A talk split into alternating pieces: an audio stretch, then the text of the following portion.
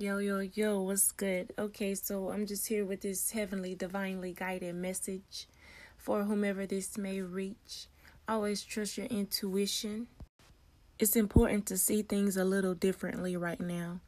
Imagine yourself in a place of those who appear to be confronting you, your words, or your actions.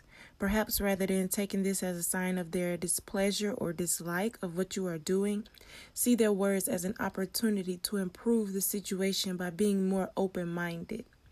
Perhaps their actions will actually provide you with an even stronger, more robust idea about how to proceed forward.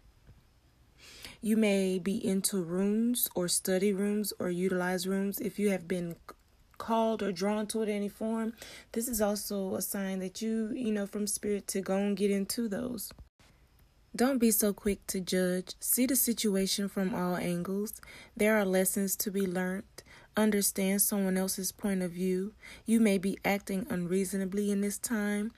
Um, and like I said, study runes for spiritual growth and understanding of perception. For those interested in runes, here's a little background information. Runes were in use by the Germanic people from the first to the second century AD. The name rune means uh, sink, uh, secret or whisper. Uh, according to Norse mythology, the runic alphabet has a divine origin Norse god Odin hung himself on the world tree so as to receive the runes in response to his self sacrifice.